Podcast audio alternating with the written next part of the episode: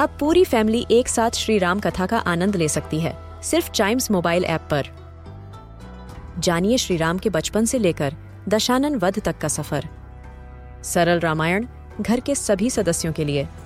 आज ही डाउनलोड करें चाइम्स मोबाइल ऐप एप्पल या गूगल प्ले स्टोर से.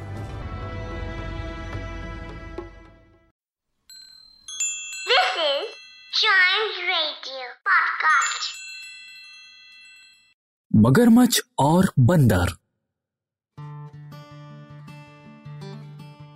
एक बार की बात है। एक नदी में तैरते हुए मगरमच्छ का एक जोड़ा जा रहा था। उन्होंने नदी के किनारे एक पेड़ पर एक मोटे बंदर को देखा, जो मज़े से फल खा रहा था। उस बंदर को देखकर पत्नी के मुँह में पानी आ गया। उसने मन में सोचा। ये मोटा बंदर कितने मज़े से मीठे मीठे फल खाता होगा। और ये मीठे फल खाकर इसका कलेजा भी कितना मीठा हो गया होगा। अगर इस बंदर का कलेजा खाने को मिल जाए तो मज़ा आ जाए। यह सोचते सोचते मगरमच्छ की पत्नी अपने पति के साथ घर पहुँच गई और कुछ देर सोचने के बाद बोली सुनो जो बंदर हमने रास्ते में देखा था उसे किसी तरह से मेरे पास ले आओ। मुझे उसका मीठा कलेजा खाना है। इस पर मगरमच्छ बोला अरे लेकिन मैं उसे यहाँ कैसे लाऊं? वह तो बहुत ऊँचे पेड़ पर रहता है और मुझे पेड़ पर चढ़ना नहीं आता उसकी पत्नी बोली। मुझे कुछ नहीं पता मुझे बस उसका मीठा कलेजा चाहिए उसे मेरे पास लेकर आओ वरना मैं तुमसे बात नहीं करूँगी।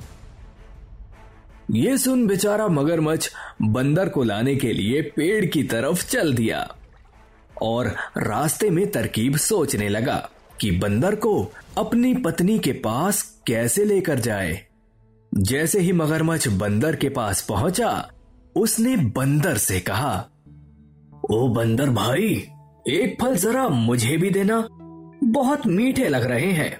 मैं ऊपर नहीं चढ़ सकता तो क्या तुम नीचे आकर मुझे फल दे दोगे?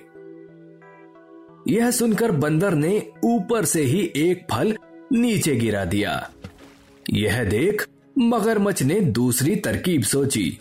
वह फल खाने लगा और फिर खराब मुँह बनाते हुए बोला फू फू अरे, ये भी कोई फल है।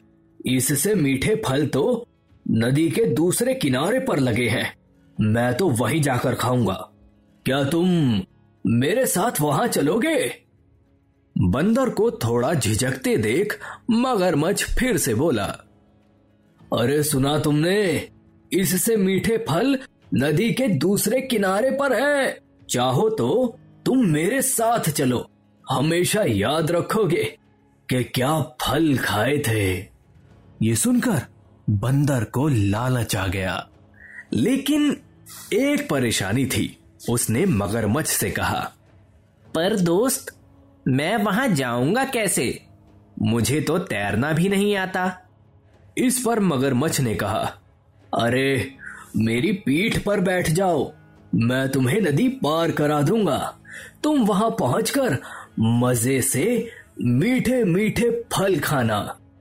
बंदर यह सुन फट से नीचे आ गया और मगरमच्छ की पीठ पर बैठ गया। दोनों किनारे से दूर चल पड़े। जैसे ही वह बीच नदी में पहुँचे तो मगरमच्छ ने पानी के अंदर डुबकी लगा दी। एक बार दो बार, तीन बार।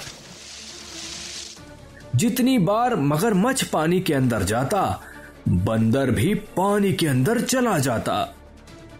अपने आप को संभालते हुए बंदर बोला, अरे, क्या कर रही हो?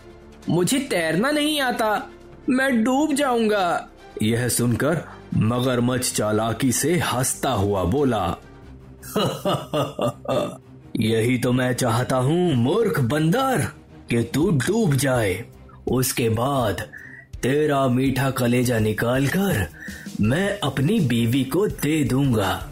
वह मुझसे बहुत खुश हो जाएगी। यह सुनकर बंदर बहुत घबरा गया, लेकिन फिर कुछ सोच कर बोला, ओ, ये बात है। तुम्हें मेरा कलेजा चाहिए तो पहले बता देते। मैं साथ ले आता। मेरा कलेजा तो पेड़ पर ही रह गया। बंदर की यह बात सुनकर मगरमच्छ बोला, क्या? क्या तुम अपना कलेजा अपने साथ नहीं लाए? बंदर बोला, नहीं, मेरा कलेजा मीठा और बहुत मोटा है। चोरी होने का डर लगा रहता है, इसलिए मैं अपना कलेजा घर पर ही रखता हूँ। तुम बता देते तो तुम्हारे लिए ले आता। आखिर तुम मुझे मीठे फल जो खिला रहे हो। पर अब कलेजा लाने वापस जाना पड़ेगा। एक काम करते हैं। पहले फल खा लेते हैं। उसके बाद जाएँगे। यह सुनकर मगरमच्छ बोला, अरे नहीं नहीं, पहले कलेजा, उसके बाद फल। यह बोलकर मगरमच्छ वापस मुड़ गया और बंदर को लेकर उसके पेड़ के पास पहुँच गया। बंदर जैसे ही अपने पेड़ के पास पहुँचा, वह झट से मगरमच्छ की पीठ से कूदा और पेड़ के ऊपर चढ़कर हँसते हुए बोला, तुम तो बड़े ही मूर्ख हो भाई। भला कोई अपना कलेजा कैसे निकाल सकता है? और इतना कहकर वह पेड़ों की टहनियों पर कूदता हुआ वहाँ से भाग गया और मगरमच्छ लाचार सा उसे बस जाता हुआ देखता रह गया। तो इस कहानी से हम क्या सीखते हैं? अपने पास जो कुछ है, उसी में संतुष्ट रहो। ज़्यादा के लालच में आकर किसी पर भी भरोसा करना नुकसान पहुँचा सकता है।